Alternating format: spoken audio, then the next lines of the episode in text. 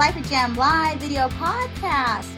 This is the last episode of season three, and oh my gosh, do we have a treat for you. Today I have Mary Beth O'Connor, author of the epic memoir, and I do mean epic, From Junkie to Judge, One Woman's Triumph Over Trauma and Addiction. Give us a wave, Mary Beth. She's going to come in in a second.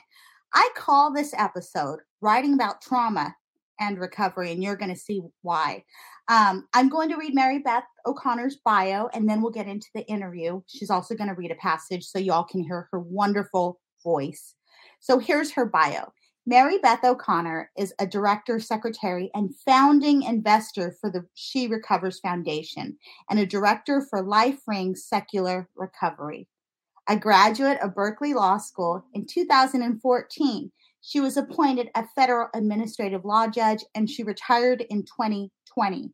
She has been sober since 1994. And like I said, she is the author of the memoir From Junkie to Judge One Woman's Triumph Over Addiction, over One Woman's Triumph Over Trauma and Addiction. And that word trauma is really important. We're going to talk about it. Hi, Mary Beth O'Connor. Hi, thanks for having me. Such an honor to have you. Everyone, I put a link to the book in the comments. Please get her book. Mary Beth, do you want to start out by reading us a passage from your beautiful literary memoir? Sure, and I will start from the beginning.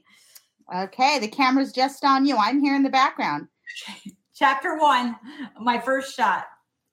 When I graduated from my New Jersey high school in 1979, I was an honor student and a junkie. I don't mean I smoked a lot of weed or popped too many pills. I shot speed daily. Methamphetamine to the chemist, crank in my hometown, crystal in modern terminology. I hit a nerve in my right wrist as I injected before the ceremony. When the principal presented my diploma and shook my hand, I bit my lip to suppress the scream that surged from my belly to my throat. Inside the leatherette cover, one note congratulated me for winning the most scholarship money, but another demanded repayment of $62 from a candy sale, funds I had used to score a gram of meth. My classmates avoided eye contact when I staggered off the stage. They giggled and prodded one another, excited to launch the next chapter in their lives. I slumped in the plastic chair, dread suffocating me as I contemplated flunking out of college. I almost failed last semester skipping school so often, and UCLA is going to be so much harder. Maybe I'll get lucky and die of an overdose on a dorm floor. I snapped the folio shut. Jesus, is that my best option? How the fuck did I get here? 10 months earlier, after snorting crank for three days, I had fallen into the turbulent sleep of an overdue crash. I clawed my way to consciousness, then focused on the clock radio's fluorescent 708.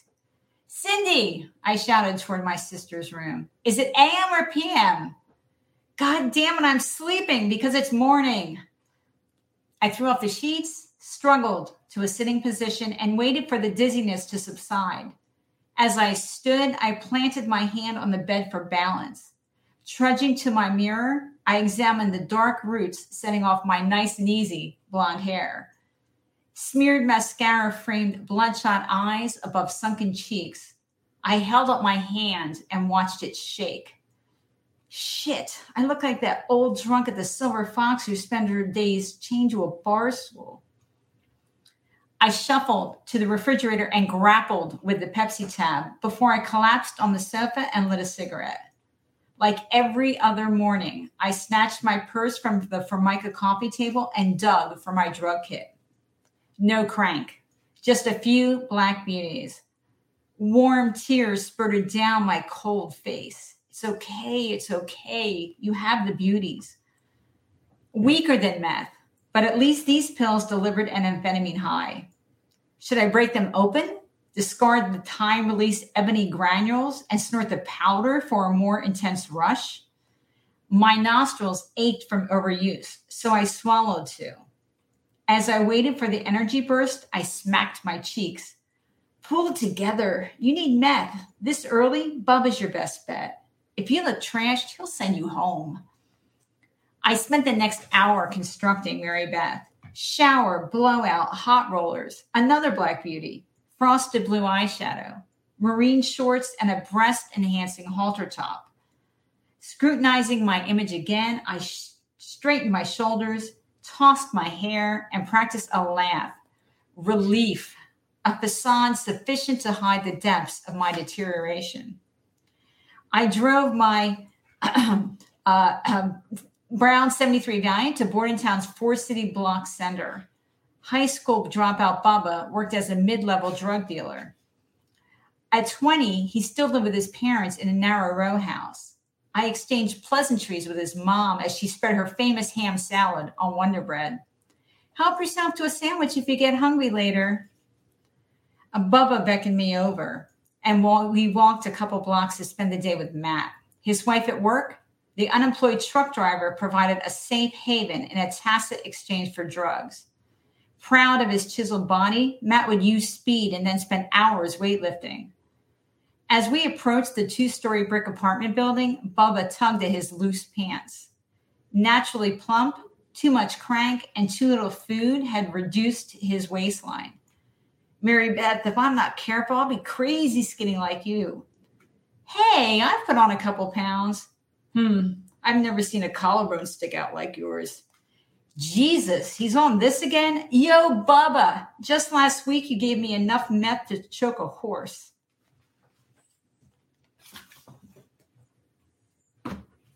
And I'll pause there. Wow. You are such a vivid writer. I love your use of dialogue. I love the character you create of yourself. Um, we're all, I call them characters because even in memoir, it's not us, right? It's who we remember ourselves as or who we construct ourselves as. Um, and, you know, what's so interesting is how um, unflinching you are about your own uh, character as a young woman. And then the very next chapter, you end about halfway through the chapter. That first chapter is called My First Shot. And then the next chapter is almost like biblical Genesis, conception. And it talks about your mother. So um, I structure my, not, my memoir similarly. I start with my dad's death, then I flash back. You start with your first shot. Um, which is this formative thing in your life, and then you flash back to the basically your birth, right? So, what made you structure it like that? Did you always know you were going to start with the drug use and then flash back to childhood to show the trauma? So when I, you know, when I thought, started thinking about the memoir, and it was really when I was appointed a judge, it was sort of like a time of reflection. And it's like, how the heck did I do this? You know, go from teen drug addict to to a judge. And so I started taking notes, but initially I really um, I, I structured it chronologically. Like I started taking notes, and then I started flesh. I put it in ch- the notes in chapters, and I started fleshing wow. out. But I also started reading memoir because I had only read like two or three at the time, and I saw you know there are a variety of different structure op- um, options but I really thought about the arc of the book. And so I decided that uh, I feel like a lot of memoirs sort of jump into the addiction, and I wanted to show what led up to it. And so right. I, I, wanted to show the trauma and my personal history so that it shows that why did it make sense for me to start drinking at 12 or shooting meth at 17? And then, of course, I have the chaos of the addiction, like most memoirs. But I also found at the end, a lot of memoirs sort of go, well, I went to a couple meetings and everything was great. And I, and I didn't want to do that. I wanted to show what recovery really looks like. So 30% of the book is that uh, is my recovery.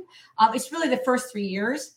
Um, so initially, I, I, thought about all of that. I so I put a structure in place. I stuck all my you know different sections I made notes of in different chapters. But then I thought, you know, it really needs to start with a bang. You know, like I really yeah. want the reader to understand. Literally and figuratively. Yeah. Yes, yeah. right. Yeah. I want the reader to understand that when I say I was a junkie, that I mean it. You know, that I'm not yeah. just some judge, not to, to minimize this, but it wasn't like I just had a problem with prescription drugs. Serious as that is, I wanted it to be clear that I I mean what I say. And I so I wanted to bring the reader into that moment of shooting uh, shooting speed for the first time at 17 years old. But yeah. as you know, once you once you, your first chapter, you've got to accomplish a lot of things, right? So I've got to establish my character, as you say, my the time the time period the people around me um, I, I, leave a, a, thread about the abuses in there to sort of set the stage for that um, and all of those things are in the first chapter to really try to engage the reader right off the bat. Yeah and i mean your your your story is just so perfect for a memoir. It just wouldn't feel the same in fiction. Um, people might not even believe it to be honest. Yeah i mean um and I think that part of the power in, as RuPaul says, taking what is your um, biggest stigma, the thing you're most ashamed of, and reappropriating it and making it your power, making it your um, your magic wand. Um, that's the power, right? Taking the fact you're a, a, law school dropout. You went back. You ended up right back at the law school. You dropped out at UC Berkeley, graduated. Me, I'm a high school dropout. And, you know, I hid that for many years as a lawyer when I was a corporate lawyer. And um, I never felt like myself. But then when you when you own it, this is what owning it looks like.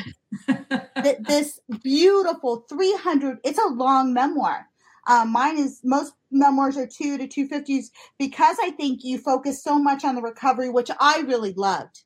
Um, you focus on your relationship with Doc, and he was uh, who is your husband now and was your boyfriend for many years, and uh, saw you through this all in this journey. Um, and there's something beautiful about someone knowing you back then and now.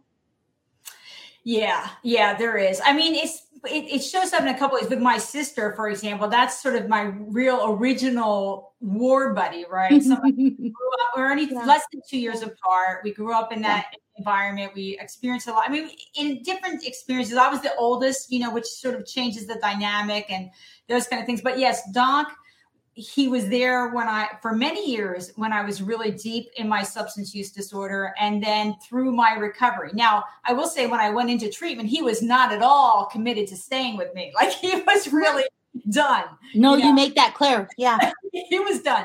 But, you know, we worked hard and we stayed together. And now he does really have that context. I mean, when he read the book, there were a few things that I, he didn't know, but it wasn't like I was hiding them. I just, it just never yeah. came up in conversation. Right. Um, yeah. But, um, but it is a, it is a, a joy of my uh, recovery to be in a long-term healthy relationship yeah. because I didn't even know that existed on earth. Like it wasn't on my list of things to attain because I didn't think it was real.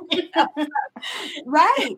No, seriously. I mean, I I have this theory that um, you know, people see you now and they may see you as a retired judge and an author, but do they really know you? After reading your memoir, they might, but like I think I stay friends with my two best friends from high school and I've been with my husband 30 years. And I was a waitress. He was a mechanic when we met. Now he's a dentist and I'm a lawyer. And people that know me now don't really know me. The people who knew me when I was a kid that I'll see at a concert, at a punk show or a post punk show, they know me and they're like, Juanita, how are you? I can't believe you're a public defender. It's so ironic. You used to steal cars and dine and dash. Now you defend those people. I'm like, exactly. Um, but do you know what I mean? Do you really like it must be so heartwarming to be with the same person that saw you and and saw your progression right and saw how hard you i mean you clearly are brilliant and gifted and we're going to talk about that and resilient um so let's talk about how this book came to be. What so you started writing it and then what was the process? There's a lot of writers that watch this and as we all know it's not magic. It's hard work, perspiration, persistence and at the core of it, belief in yourself and belief you can do it. Yeah, so I mean, I started taking notes in judge school, as we called it, in 2014. Um, but you know, I, I, had I had to read memoir to figure out what is this genre, and then I what memoirs did you read? Like who were your I, favorites? I read, I read Mary Karr. Uh, I read some of the famous her. ones, you know, um, like Mackenzie Phillips, and uh-huh. uh, and I read I read a, a, a, number of recovery, but some outside as well. Um, but uh, but what I Mary Karr's Lit is one of my favorite books yes, of all yes. time, as well the, as the Liars Club. She is a, a, master memoirist, just for the record. Yeah, she is. But it was also it was also uh, informative to me to realize, oh, this is written like a novel, and at a right. very detailed and specific level, and with emotional connection as well as the reflection and the take. So when I realized what it what a memoir involved, what the what the sort of the basics, the premises of it were, I realized I don't actually have that skill set. I mean, I was an excellent legal writer and I was a good business writer before that. But to write like you know in scene immersive to draw on those i was used to consistent uh, to, to concise right the opposite actually the yes. irac and legal writing it it actually kind of uh, kills your creativity it, it's, it's, designed to be a formula Yes, it, yeah. yes, you have to be short and brief. I mean, persuasive, good word choice, good right. structure, rhythm to your sentences, but it's very different. And so I actually started taking classes um, to get the skills that I thought I needed. And so I took some memoir classes, but also some novel writing classes because Smart. writing a scene is the same for memoir as it is for novel. You know, do oh, the yeah. dialogues. I took a four hour dialogue class. I remember it doesn't matter what the genre is, right? Di- writing good dialogue is writing good dialogue.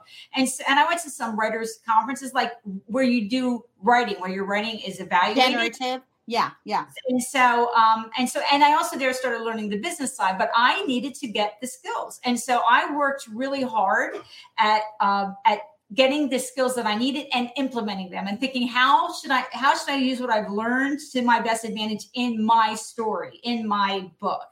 Um, and so, for example, my first editing pass, I cut 25 uh, percent of the book out. Wow. Um, and on Workhand, I'm actually fairly consistent. 83,000 words, which is, you know, about right for a memoir, maybe slightly longer than average, but it's within, it's within the norm. But I, what I realized was a lot of what I, I had a lot of good stories, but they really were sort of for the same point as a better story. Yeah. And I don't need all three of them. You know, it's going to bog the reader down. I did a lot of different writing passes. Like I did a pass just to see if if I had enough of my if my emotions were in there where they needed to be. Um, I did a writing pass on reflection and takeaway. I did a pass to look at make sure my themes fall through. I mean, I really did um, a lot of hard work to get the writing as good as I can get it to to give myself the best chance that people would actually read it and get value out of it. And I have to say, I, I can really see the craft in it. Stephanie Barbé Hammer, who's a writing professor, um, she used to teach comparative lit at UC Riverside, retired, and is now a, a writing teacher for Hugo House and Landy and others and she's the one that kind of helped me kind of hone my poetic voice. She writes a lot of magical realism, fiction, nonfiction, essay, poetry. And she says, What an opening, very compelling. And I do see the craft. I see the classes you took, I see the memoirs you read, and I probably read in my life. Um, I'm a voracious reader. I can read a book a day if I want. It really helps me with this podcast. I don't think I'd be able to do bi- bi-monthly, twice a month if I didn't read so quick. But um, I've read hundreds of memoirs, and I'll tell you, I can read the first page and know. I, I know by the first page whether I'm going to be drawn in or not. And so I'll go to a bookstore, and sometimes I just go through the aisles of memoir and open up books and read the first page, and then I'll buy or uh, write down the books that draw me in. And your book, from the very first page, I mean, like I said, the first uh, there's a foreword, and we're going to talk about the foreword because I think the foreword's important. But you're by doing my first shot as your first chapter, um, and your first sentence is when I graduated from my New Jersey high school in 1979, I was an honor student and a junkie. Right, that first sentence, you're setting your whole book up, right? Yes. Yes. So very well crafted. So um, the book starts with a foreword, okay? And not all books start with a foreword. Some do, some memoirs do, some don't. Your foreword is really interesting because it's by Dawn Nickel, who's the founder of She Recovers Foundation. She calls this more than a memoir. She says that this book is really also meant to save lives, not just tell your story, but to save lives. Was that your goal in writing this book? Not only to tell your story in a literary way, but to also show how recovery saved your life and can save someone else's life.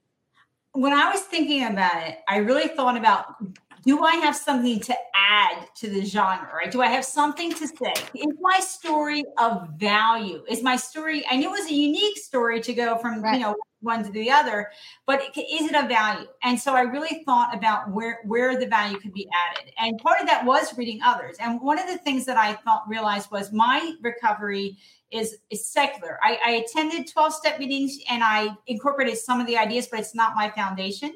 And most memoirs are 12 steps. So I thought it was important to show how other people who do it the, the secular way approach it. And so I included that.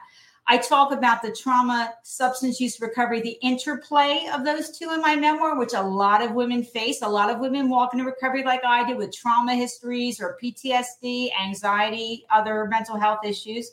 Um, and also at the end, I have um, some guidelines and a checklist specifically to try to help people who are thinking about um, trying to tackle a more individualized approach to their recovery to give them some tools. And so it was to sort of be an example of you can be anything in recovery, right? I mean, that the title itself is basically you can you can't even imagine what your life can be in recovery but it was also to try to provide information and to, to try to provide an example and to try to provide some tools and techniques that other people can use so, talk about that. When you were doing this recovery guidelines and recovery checklist, like how did you create that? Because that's very different as far as a very different skill set than writing a memoir. Yeah, well, I mean, by then I had actually been talking a lot to recovery houses, and so I that caused me to really think about, you know, what were and, and writing the book. What were some of the techniques that I used, and how, how, why were they valuable? Like, what was the value in them? And then trying to synthesize it down to just a few pages of examples. It's not that it is not that I expect people to copy the way I approach it. It's more an example of the analysis and the thinking process, um, and how you can make you know prioritizing where you need to do the work, uh, making your initial plan. Like for example, I really believe that in early recovery, it's nice to have five year goals, but I don't think it's the, it's important. I think what's really important is to really figure out what are my initial priorities. What are my initial goals for those priorities and what's my initial plan? Because the truth is in early recovery you don't actually know what you're going to want in two years or three years or five years because you don't know who you're going to grow into in those two years or three years or five years. What's important is getting that foundation that to build up a strong foundation. And so that's part of how i was just started to think about it as i was writing the book and doing some speaking. What what do I actually think helped me the most? Um, and what techniques can I offer people to consider as um, as options that they might want to use in their own recovery foundation?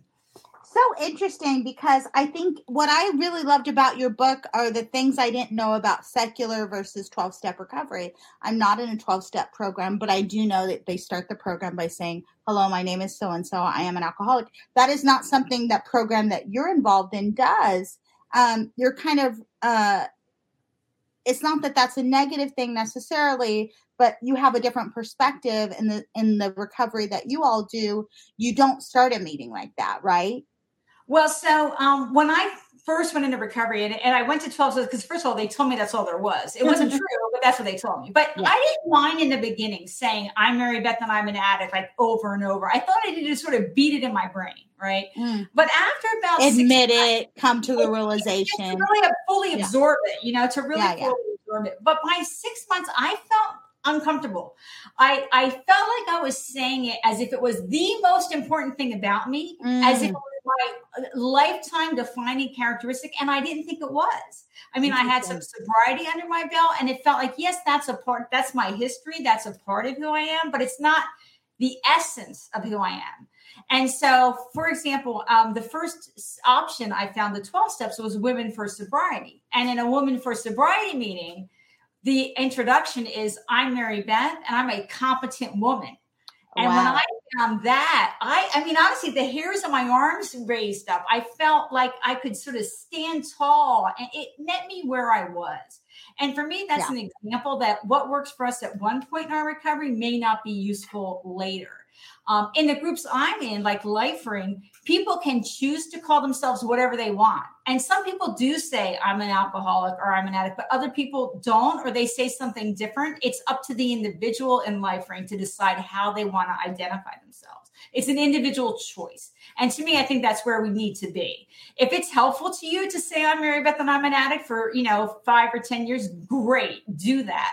But, you know, there are other approaches. And if it's not working for you, stop you know do something no, else yeah i get it because even if i did want to say i had this issue um for me it would be drinking that is not all there is to me yeah. you know there, that really isn't i've done so much more and i do so much more without the alcohol stuff that I think that um, to me it's a little. I don't want to, anyone to take this the wrong way. Um, to me, it feels demeaning to call myself that. And that's not to say I don't acknowledge that I have issues. I do, but it's almost like with my anxiety. I would never start a sentence saying I have anxiety disorder. I would start a sentence by saying I'm a deputy public defender, a writer, a lawyer, a performer, and I also have an anxiety issue, you know, and I always have to deal with that in my whole life because it is pervasive. It does affect your life domains, but it, it does not define me. Do you know what I'm saying? That's how I felt about it. I mean, mm-hmm. look, for some people, they find it grounding to right, say, right. Again. So it's really about is it working for you? And mm. also, you know, it's for me, it's also a part of the reality of recovery is that our plan, our recovery plan should change over time, right? Okay. Because what what works for us or what we, what our plan should involve like let's say at 30 days or 60 days versus 6 months or a year it's going to be different because hopefully we've achieved some of our initial goals and now yeah. we can set what's the right next step or what's an area I couldn't work on in the beginning but now I I have the bandwidth to add it in or it should be an evolving your recovery plan should yeah. be iterative it should be well, with time and that's just and you're getting older there's health issues there's menopause there's all these other things that affect like your life and your health and your wellness and that rear its ugly head there's deaths there's disabilities um, I get, I mean, that really does make sense to me. And um, I did want to say, you know, as someone who's done some drugs in her life, and I won't say what kind, um, you you describe drug use very viscerally to where having done some of this stuff, I was like, oh, I almost can't read it. It's like uh, bringing back how it felt like snorting this or doing that. I never shot up or anything like that, but I did uh, dabble in some other stuff. And I think that's what to me um, really made it raw, not just about your character, but about the drug use, about the trauma. Um, let's get to the structure of the book. Like I said, you start with the first shot, you flash back to childhood, which really makes this a traditional literary memoir in many ways. The character of your mother, who's now passed, um, is and she died very young, right? 72. She was oh, young. Yeah, relatively young for a female, um, is at the heart of all this and how the trauma brought on by her relationships and the stepfather that you had one good stepfather, one really horrible, um, abusive, uh, sexually, like all kinds of stuff, uh, demeaning, uh, just very uh, viscerally abusive stepfather that put you through so much trauma and caused so much of your uh, uh, heart hard life as a young woman. Um, so how hard was it to write that stuff? And and, and then the second part of my question is how did you access those memories and your younger self voice and how did you take care of yourself while you were reliving what is essentially your PTSD memories writing this memoir because a lot of this book is beautifully written it's not a traumatic book to read in any way I, I found it very enjoyable to read and that's a testament to your writing um, because we we so know this character and we're kind of living her life. And there are moments of joy and fun, of course, like any memoir, but uh, there's a lot of trauma here.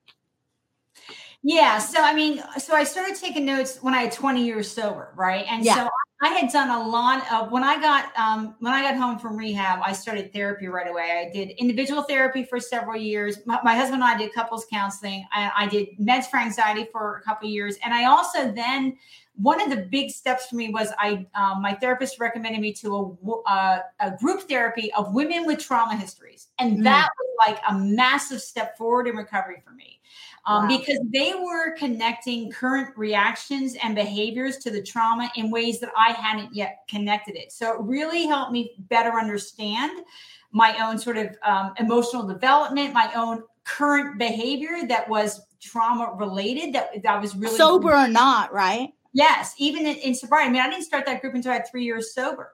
Um, so by the time I'm writing the and and and I will also say that my my trauma recovery, my PTSD and anxiety recovery took much longer than my substance recovery, much, much longer. I really didn't struggle with substances after the first two and a half to three years. I was in therapy and struggling with my anxiety for over 10 years. It took wow. a lot. I mean, I was getting better, gradually better, better, better, but it was a much, it was more complicated and it was older. It came first, right? Yeah. Um, so by the time. Yeah, the I, substance abuse was a way to, to quell. Yes. Yes. Yes. Yes. So so by 20 years sober, when I started taking notes about the book, I had done a lot of work, but I hadn't really looked at it in a, quite a few years by that point. Mm. And so it was an opportunity to revisit it. So for example, you asked, you know, what techniques did I use? So when I realized that, you know, memoir is written that in that immersive in-scene way, one of the techniques I was taught was, you know, you shut your eyes, you imagine the room, where what what what's the furniture? What's the color of the walls? Where are people standing? What are they wearing? What's the mm. body language? What are the words? What was i feeling? And so i used that often. I would shut my eyes and put myself back there.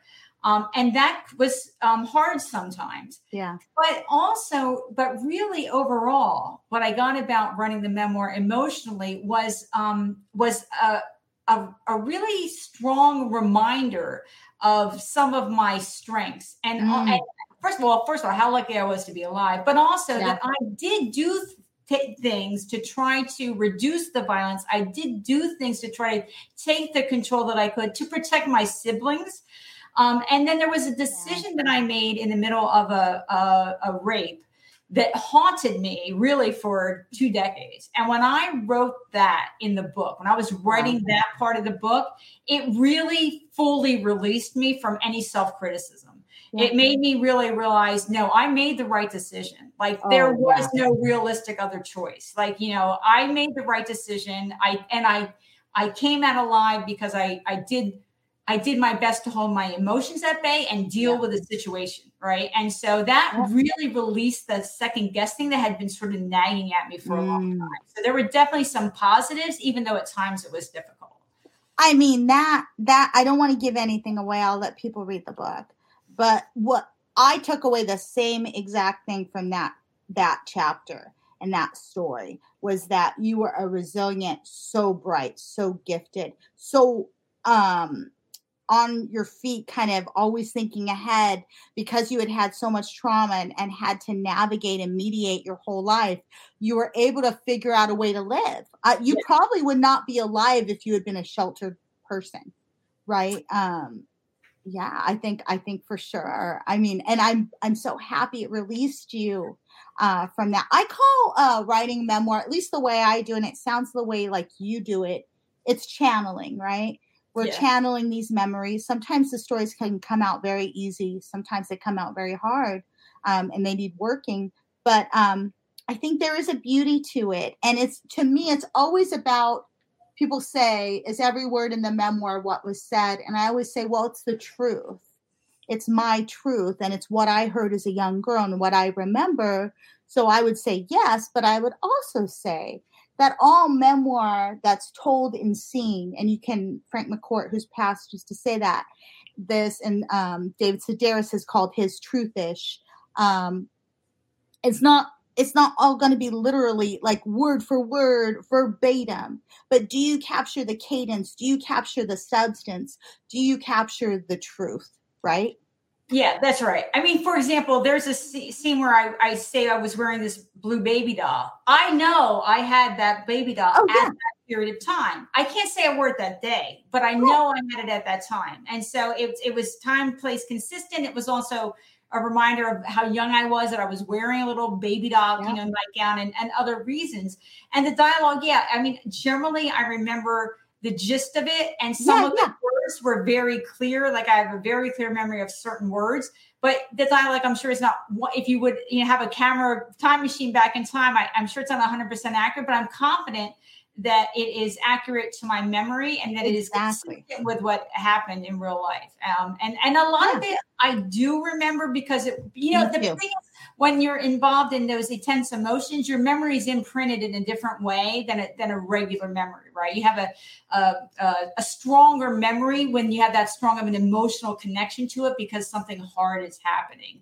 It's funny because yeah. the other day my sister said to me about an event that wasn't a big event in the book, but she was, you know, she did something. She said, I don't remember that. I said, well, probably to you, it wasn't like a big event, but to me, I ran into a garbage can and banged my head. I remember it, you know, like so. Um, so there's some of that as well. But yes, I mean, I always say that. My sisters will say, "You write all the hard stories, you write the sad stories, what write all the happy stories." And I said, "Yeah, but you know, I mostly remember the hard stories, and I remember the happy days too. Don't get me wrong, but they're not. I think you're right. The imprint is different." Um, you know what's so interesting to me is that um the therapy and the work you had to do and how much work you had to work through that trauma you know and that that took longer than the actual you know working through the substance abuse and recovery which i know is a lifelong thing but like that working through the trauma right? And um and working through that and being able to talk about it and tell your story so viscerally. Um, how did you navigate your family's feelings? Was that a hard thing? Did you have to um, talk to your sister or other family members and say, look, I'm going to write this? Or did you just write it and then kind of go to them and be like, this is what it is? It is what it is? I mean, I would recommend for everyone that they just write it, what mm-hmm. they need to write, and then you can decide right. what you're going to do with it. Um, for me, um, it, my mother did die in 2014, shortly before I even took a note. And so she was gone. Uh, my stepfather actually didn't die until I had already signed my publication deal, but the book hadn't yet come out. But that it look, it was easier. I was glad in a way glad because it just took away a risk that he was going to try to cause trouble. Not that I thought he could, you know, win a lawsuit or anything because it was true and other people could attest to it, but it, it reduced the the risk that he was going to cause a problem. My sister was comfortable. She saw um, a, a, several of the chapters that she was in, and she was comfortable. Um, and of course, she didn't even have my last name. I mean, you'd have to know she was my sister. Yeah, yeah. You know? Um, and um, but and my other family members, mostly for them, it was really that they they knew uh, things weren't great, but they didn't really appreciate how bad things were. Yeah. Uh, and I will say that the next generation, my sister's kids, they they struggle with it a bit because they knew my mother in a different context, right? Mm. In, a, in, a, mm. positive way. And and I will also say, I mean, I really did my best to be fair to my mother, to not, and you know, yeah. she's She's not a monster. There were some reasons no. for her behavior, and sometimes she did positive things, and I tried to be balanced about that. Um, but you were very balanced in that. I said, I, I think, I think you did the best you could, right? I mean, with what you had to work with, who she was, right? Yeah, with who she was. But you, you know, I mean, it's important in memoir, as they say, don't make it. You know, it's not a revenge thing, right? It's no. you want to be accurate, and the person is rarely 100 percent good or 100 percent bad, and so it's important to show the whole picture to the best of your ability.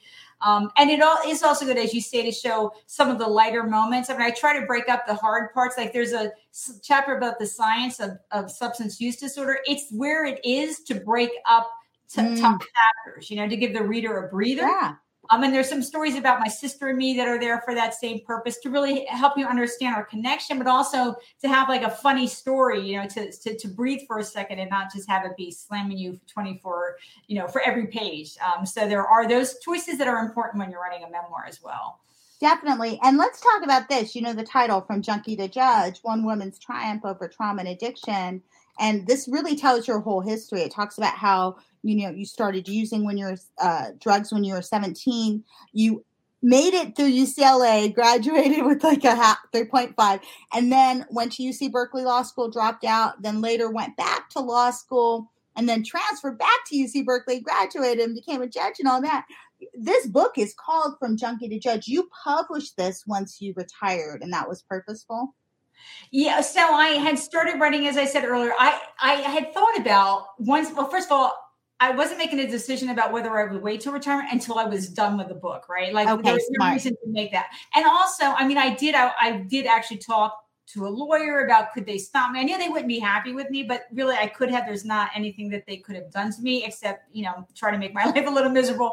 Um, but it just turned out that I ended up retiring when I before I was done. And so it was easier. It was simpler. The other thing that made it simpler for me is I never used as a lawyer. I was never right drugs as a lawyer. So I didn't have that, you know, old cases could come back and pop up their ugly head or anything. And so some of those factors made things cleaner. And I oh, say, for sure. Yeah. and it's one of the reasons I, I wrote it and I talk now because the reality is that most professional people hesitate to be open about their recovery because they're afraid of the ramifications. You know, they, they don't know how people are going to judge them or what they'll think about them. And being retired just freed me. You know, I can say anything. I can, I feel like I'm sort of standing in the place of people who aren't able to speak because of legitimate professional concerns. Um, I mean, it's yeah. nice that more people are being open about their recovery. That's great. But, you know, you still have to really think about it. And so the fact that I was retired before I was finished turned out to be an advantage because I can talk 100% openly about everything, and there, you know, I there's no consequences besides some people I don't know might not like me. So. you know, um, I had thought about um, going for an appointment to the state bench at one point, and I'm really glad I never want. I never really could incarcerate someone was my issue. Um, I don't believe in incarceration. I believe that the system we work within is a racist system based on slavery. And I'm basically an abolitionist now, so I couldn't go into the field. But at the time, I hadn't come to that realization yet. And I really don't think I would be writing um, and speaking and performing memoir about my misspent youth and my juvenile delinquency and my crazy years and, you know, how far I've come and how it translates to punk rock and um, representing the most voiceless and oppressed. If I, because I don't think people understand, especially the federal judges, how much you're not allowed to really have a public voice. You right. really are there to do your job and to put it on the page and to make your decisions. And because of that, a lot of judges, um, at least in state court, from the state judges, many of people at our office have went to the bench they they really can't be friends with us anymore. They they have to um short they have to make their circle kind of smaller other judges. And i think that's a hard life right? Um i always felt like would i want my voice to be censored? You know yeah, I mean, I did feel that, for example, I never made any public political statements mm. uh, when mm-hmm. I was a judge. I stopped giving to my political party. I would give right. to social organizations, but not political organizations. I didn't feel it was appropriate for me. Right, right. Uh, even you know, even though I was only doing certain kinds of cases, and so you do feel. It, I mean, there were the rules, and there, there, I had limits because of the rules, but I went further than that because I just felt it was inappropriate for me to, to publicly be out about any of those things. Um, yeah. And so, yeah, there, you are a little bit more constrained. Although I will say, somebody said to me once, what if somebody comes into your hearing room and they actually know that you used to, you know, have a drug history? And, but I mean, again, by the time I was a judge, I had 20 years sober. I was like, yeah. I, you know, I. I, it's, it's not like, yeah. I'd be like, yeah, that's true. And then I would, yeah. let's move on, you know, like it's not a yeah. big deal. Um, but to stand up publicly is is a different challenge, and we all need to be uh, intentional about that. Because the truth is, I mean, my first true public statement was in the Wall Street Journal. I admitted that I had been a former meth addict. You can't ever take that back. Like, yeah. you know, once you do it, it's out there for life, right? And so we just have to know. And the headline is Judge to Junkie. I mean, that's why the title of your or uh, I'm sorry, junkie to judge. That's why the title of your memoir is so perfect because that's what the headline would be in the newspaper after you do that op-ed. You know, current, you know, former judge admits to being a meth user, and it's it's it is so freeing. I mean, the one of the judges I respect the most, I'll leave his name unnamed, is a state court judge that is a veteran that um, is very open about his um, alcoholism and about his 12 step recovery. And he would tell um, people that came into his courtroom, you know, when he did mental health court and veterans court. And I really thought he was a better judge for it.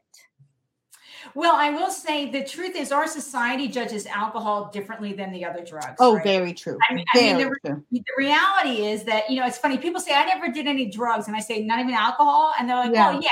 Well, alcohol is a liquid legal drug. That's what it is, right? Your body mm-hmm. doesn't know the difference. Your brain. There's actually, from a health perspective, there's no rational reason why alcohol would be legal and cannabis wasn't. I mean, it doesn't, there's no logical um, distinction there. In fact, cannabis is less harmful than alcohol from everything. Yeah, people get way more violent on alcohol than they ever.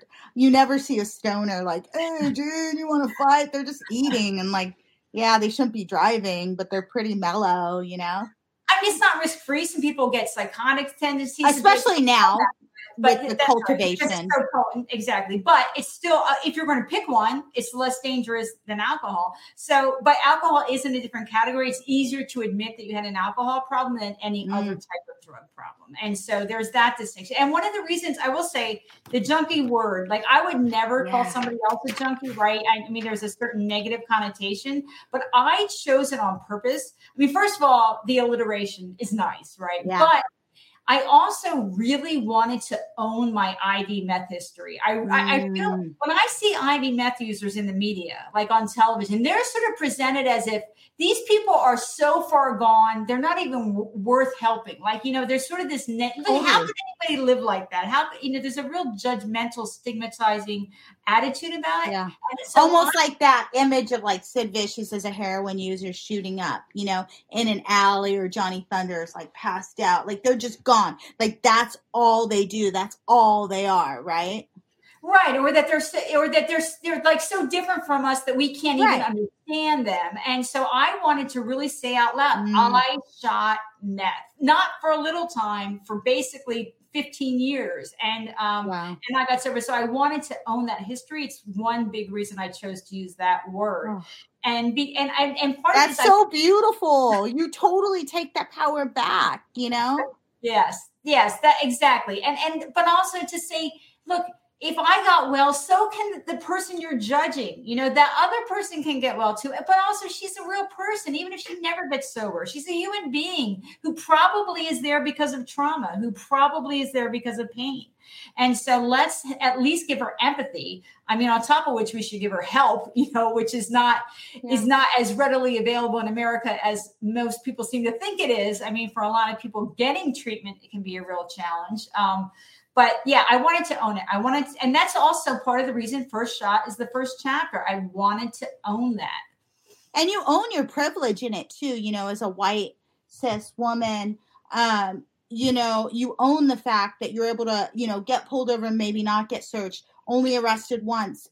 Uh, you know, my clientele when I first started as a public defender for years before the drug laws changed, and now everything is essentially a misdemeanor um, that um, is not um, they're not going to do real time. They'll do county time but they're not going to do long jail sentences for uh, meth possession but when i started as a public defender i ran drug court. I ran a program called rock. And um, i also did drug arraignments. And i would plead clients out because i had to. As a public defender they get an offer. You have to plead them out if they accept it. You can refuse to join if we you don't have the drug results but you can't refuse to plead them out you have to advise them. And I can't tell you how many hundreds of clients I pled out to 32 months for 0.5 grams of meth, um, which is this. I mean, it's not even a usable quantity really. And we, a lot of cases were residue actually when they would come back and we'd have to withdraw the plea later. But I can't tell you how many clients I pled out for less than a gram of meth um, to prison terms. And I, I'm not talking about low level. I'm talking about 32 months. I'm talking about 48 months. I'm talking about three years. I'm talking about two years. And back then, they did about 70% of their time.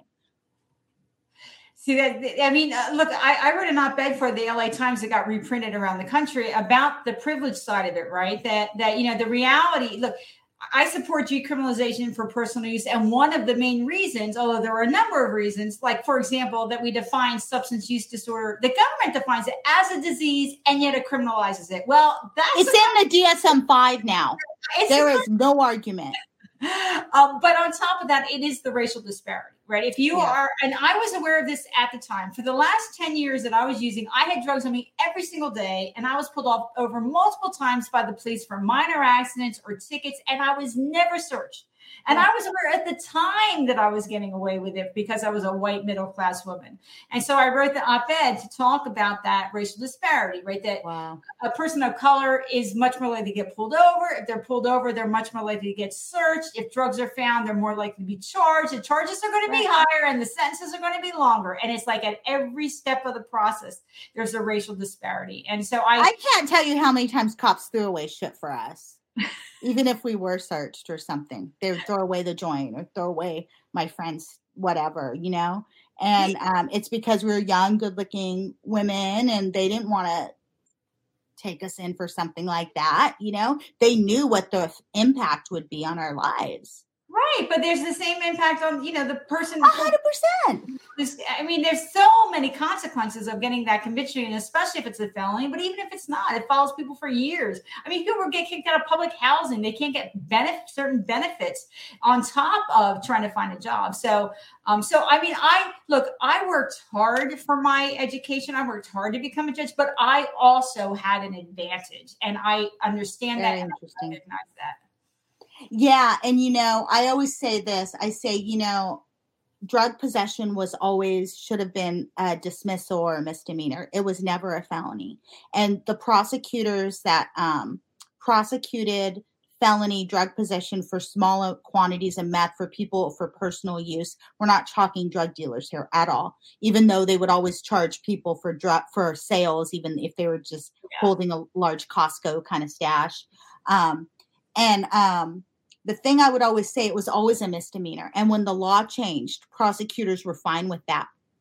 It was always that. And so there's something wrong when the district attorneys and the prosecutors they don't understand that there is a higher law there is a higher code there is a higher truth to justice and that you know i think in central america um, if you are caught with drugs they say in, in some countries do you want treatment no. Okay, your case is dismissed. Do you want treatment? Yes. Okay, your case is dismissed. So it's really about treating the pain and the trauma and, and the addiction. It's not about punishment, right? Well, I mean, it's like Portugal decriminalized personal use, basically, right? But they didn't just do that. I mean, what they did was they took the money that would have been spent on people being in jail, which, by the way, you could treat like three or four people for every person in jail for the same amount of money, right? It's not a cost-effective approach. Sixty thousand um, a year to keep someone in, in county yeah. jail but but Portugal, right, which is like 14 or 12 or something for people in a lower cost uh, treatment program. But Portugal repurposed the money and gave mm-hmm. support, right? So they gave you know treat more treatment beds and um, but also job supports when you get out, when you get sobriety, you know, getting people to help them get jobs. And every, you know the substance use disorder rate went down, the crime rate went wow. down because people weren't having to um, you know, commit crimes in order to get money because the drug prices went down. Uh, and so there were a lot of positive benefits. But the reality is, if somebody's using drugs, they either have a substance use disorder, which we all, the government itself, and as you say, the DSM recognizes as a mental health issue, or they're doing it for personal use and if they're not hurting anybody why do i care? You know i don't care. 100% i would always tell the das dude prosecute the robbery. Don't prosecute the yeah. meth possession because I mean, there, but for the grace of whoever, go all of us. And, you know, I used to always say I became a public defender because I really saw myself in my community. And then one day I literally saw my cousin in the box and they're like, "Oh, that guy's saying he's your cousin," and I was like, "That's Milky Eye. Hi, Milky Eye."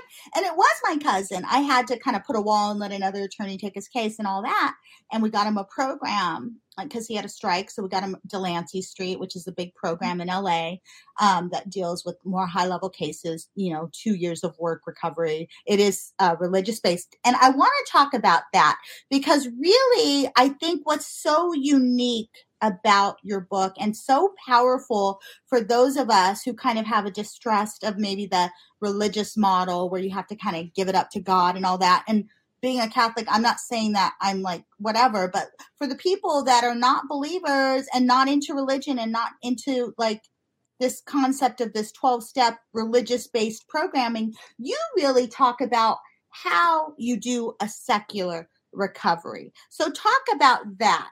Um, for those of people who do want recovery, like how do you find a program that works for you? Talk about the programs you know of. That way, if anyone's watching this that is looking, I would say, first of all, buy um, Mary Beth O'Connor's book, From Junkie to Judge One Woman's Triumph Over Trauma and Addiction. She gives a whole checklist. There's so much information here, but talk about the pathways to secular recovery. It is not a one fits all kind of model. No, I mean there are a lot of options. Look, 12 steps is a good fit for many, but not exactly. even many faith-based people do the secular options because they don't like other aspects of the 12 steps. Like they don't like the sponsor side or they don't like the rigidity of it. So, but there are also atheists who make 12-step work, right? Yeah. But yeah. But, but the important thing is that people know they have choice so they can find the right fit and increase their odds of success. If you're with your people, if you're in a place you're comfortable, you're going to do better. And the studies show that the, all the peer support groups are equally effective. So there is LifeRing Secular Recovery, which I'm on the board for. And they, they they're uh, they call it the three S's: sobriety, which by the way includes medication assisted treatment for substance use disorder. That counts as sober at LifeRing. Um, but so sec- the people that have to take um, what is the alcohol, um, Suboxone or, Suboxone. or, or methadone or buprenorphine, any of that. If you're taking it as prescribed, which is a really important caveat, that right. counts as sober for us. Um, but it's but and then it's secular as in there's no religion in the meetings, but many people have personal religious beliefs that go or spiritual beliefs that attend Life Ring. That Life Ring doesn't care; it's no opinion. Um, and then it's self empowerment focus. So it's about it's the belief that um, that, that we need a personal recovery plan that what works for me might not work for you that my plan will look different than yours and it's about using the group um, for some ideas and suggestions but also we have a workbook to help people think through what their plan might look like uh, but it's about doing the analysis. It's it's not that you do it alone. Personal recovery plan isn't alone. It means you okay. are the decision maker what's going in my plan? How am i going to approach this? What's my plan look like today? What's it look like in 90 days? I decide. Um, but it's still with input. And if you want support that's great. There's women for sobriety i mentioned. They are a, a self-empowerment group. They focus on positive affirmations and rebuilding your life and letting go of the past there's smart recovery. Smart recovery is a um, cognitive therapy based approach. There's recovery dharma, which is Buddhist based, meditation, wow. mindfulness focused. There's She Recovers Foundation. I'm on the board for She Recovers. She Recovers isn't just for substance recovery, it's also for trauma recovery, mental health recovery, eating disorders, you know, um, self harm, overwork, yeah. because most women with a substance use disorder have one or more of those other areas to work on.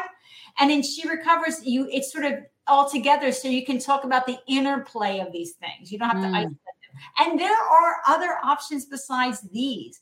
And so for me, what's important is that we here's where I think we go wrong. People go wrong when they say, this worked for me, therefore it will work for everyone. Or even worse, it's the only thing that works. That's wow. where you get into trouble. What we should be saying is, the person in front of me, what's going to help them? I think it's okay to say, here's how I did it. Please, you might want to consider this as an option, as an idea, but here are these other options. Go read up on them. The, not any of the philosophy is different. The meeting formats are different. So look at what the philosophy is. Look at what the meeting format is. I really think even if you just look at the groups I mentioned, one or two of them are going to sound like my people are in that meeting. Wow. That's consistent with my worldview. Go there. And the other thing you know is you don't have to pick one. LifeRing, she recovers. A lot of our members also do 12 steps, also do smart, also do women for sobriety. And that's fine with us because we only care about what will help you get the best solid foundation for your recovery. So those are just some of the ideas around a secular recovery. I love it because it's not just about a secular recovery, it's about a co occurring kind of disorder recovery, looking at all your issues holistically. How can you best build your life back up? That none of us are just our trauma, just our addiction. We're all these full fledged people that have lived full fledged, amazing lives. And everyone, I just want to say you went from this gifted student to this college student to law school, dropped out, then back at law school, then to judgeship and um, law practice. Then you became a judge. And I just think that it's your your story is this wonderful story that could be made into obviously a big movie or something. But what i love most about it is your what you just talked about your philosophy of recovery. That this you're not writing this book just to tell your story right? And um, i think a lot of memoirists like i wrote my book to reach out to high school dropouts to show them that your first act is not your last. And you wrote this book to show that there is a path right? And um, my twin sister's here. She's been sober for years. She's um, she uh, you know, I know it's anonymous, but she said I could say it. Um, and she says, uh, "Can't wait to read your book." Um, there's many paths to so- sobriety. Cindy Nessinger says, "I agree, Judge." Um, and I just think, I just think that it's if you want to read, um, I, I almost don't want to end, but I really want people who came in a little later to hear your writing voice again. And Stephanie uh, Barbé Hammer says, It's great to hear you both talk about recovery and advocacy. Thanks so much. You're welcome. Um, I mean, it's so amazing how outspoken you are. And I know you're retired, you can do that now, but there's a lot of people that still won't speak up for their communities because there is a stigma. We always want to be us versus them as opposed to us being one of them. You know, I always say, um, I see myself in my clients. I see that little girl who used to you know steal a car or steal makeup from target and i get it. It's it's it's about you know this rebellion this acting out this heat trying to you know kind of for want of a better term muffle our pain yes. with substances and with behaviors. And so i just want to applaud you for using your voice to really try to save lives. I mean this book could save lives. Anyone um, that you know um, that is struggling with addiction, please read it. Send them this book. Buy this book. And um, if if people share this podcast, I have a free copy that, that I will mail to someone. I'll do a drawing. So please tag me if you share it on your wall, and um, I'll send um, the winner of the drawing out a copy of the extra copy I have. I bought a couple copies from junkie to judge and i know my twin sister is going to make me send her one so i'll send her one too or she can get one because i know she wants to support you. So do you mind ending with a reading? Sure. Sure. So um that first chapter um, in between, I try to snort the meth right with Bubba, and and uh, and I can't because my nose is so clogged. So this is what happens. Um, he says, "Well, sweetie," Bubba said, I think we need to pop your cherry. You're gonna have to shoot up. An ecstatic tingle pulsed through my body as I anticipated a new high. To prevent Bubba from witnessing my ear to ear grin, which might worry him enough to change his mind, I gathered the paraphernalia. Matt snagged a pristine hypodermic, a set of works from his wife's dresser. Eyeballing my share, Bubba grasped the razor blade and swept crank from the pile into a tablespoon. Having watched others, I knew how to prepare the shot. Removing the orange cap from the set took more force than expected. I gasped when I heard the resounding snap of success. I drew up a small amount of water and slowly squirted it onto the meth. With the flat end of the plunger, I crushed the particles until they dissolved into liquid. To avoid losing even one drop, I scraped the residue on the spoon's inner rim and watched it flow toward the mixture. I wadded up a tiny piece of cotton, centered that ball in the speed puddle, then positioned the needle against it to suck the elixir into the syringe. To remove any air bubbles, I flicked the plastic barrel and guided the crank to the top.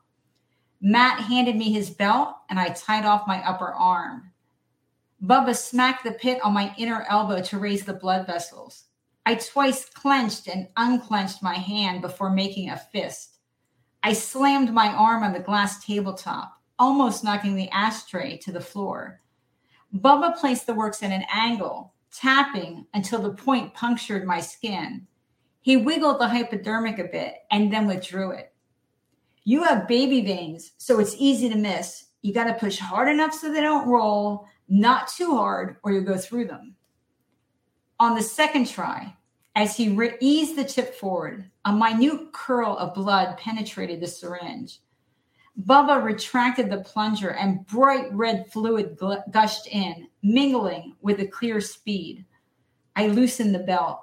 He pulled back slightly until a fresh droplet emerged, indicating the needle remained in place. Bubba mainlined the blood speed amalgam with one graceful stroke. My muscles twitched as I visualized the drug racing toward my brain. An ether taste rose from my throat. I gazed upward and coughed. My eyes wobbled in their sockets. Spasms in my gut made me hunch over. Adrenaline and euphoria flooded every cell. A blaze ignited inside me and irradiated the room.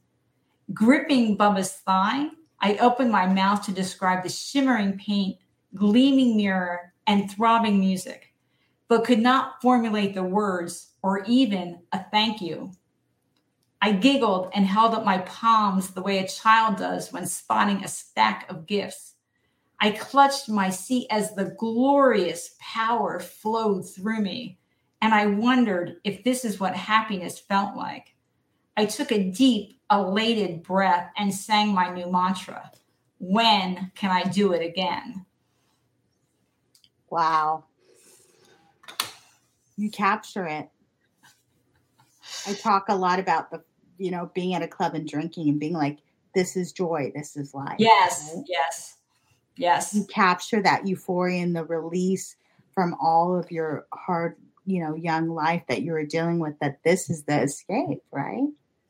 This is the escape. This is the main management tool. I didn't keep going because it was bad experience the first time. I kept going because it seemed to help. And for a while yeah. it did. It's just that in the long run, it turned on me. But in the beginning, it seemed to help. And it was the most joyous and powerful, positive emotions I'd ever felt in my life. That line and sang my new mantra, when can I do it again? And before that, I wondered if this was happy, what happiness felt like. So beautifully written. Thank you. You are such a gorgeous prose writer. Is there anything new on the horizon for you? You're working on your second book? I think I'm for writing. I'll be doing mostly opinion pieces now, but it's really mm-hmm. speaking. I'm going to have a lot of speaking engagements. I'm getting ready to go to New York, and then I'm headed to a conference in Ohio. So I'm really doing everything I can. If anyone, you know, if I can be of use, be of service, people can always uh-huh. reach me through my website and you know message me. I'm easy to find with that Junkie to Judge title. Um, but that's really my goal is to really just be as um, uh, as useful as I can at this point. Wow. Uh, we have people saying powerful um, claps. And again, where can people find you? So my website is junkietojudge.com. My Twitter is at marybetho underscore. And I actually use my Twitter feed to share ideas and information. I don't spend time arguing with people. Um, and then the book, of course, is on Amazon, all the usual sites, or your bookstore will have it or can get it.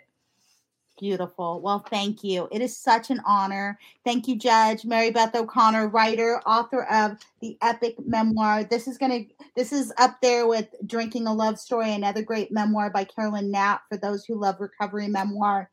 Um, from junkie to judge one woman's triumph over trauma and addiction. I have to tell you all it really is a literary memoir. This is written like a, a, novel and it's so beautifully done. And yes at the end there's a lot of recovery stuff little checklist and stuff but it's really um a testament to your writing that this reads like fiction. It does even though it's true that was the goal. So I'm glad I hear I achieved it. you did. You're a beautiful writer. Thank you again. Thank you everyone for tuning in. Uh, Life of JEM is taking a hiatus. When I do come back, um, I, I'm on this kind of trauma kick. Um, I have I'm going to have on Lynn Forney, who wrote this wonderful book, Choosing Survival: How I Endured a Brutal Brutal Attack and a Lifetime of Trauma Through the Power of Action, Choice, and Self-Expression. Lynn Forney's going to be on, and I have a couple a couple more people coming on, including uh, Victoria Waddle, who wrote a beautiful book that you can find through Bamboo Dart about the loss of her pet.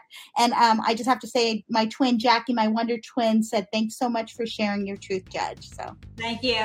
Okay, thanks again. Um, if you ever uh, want to come on again, you put out a second book. I mean, I really do think you need to write another book. This can't be the only one because you're such a great writer. You're so talented. So thank you again. Bye, everyone. Have a good night.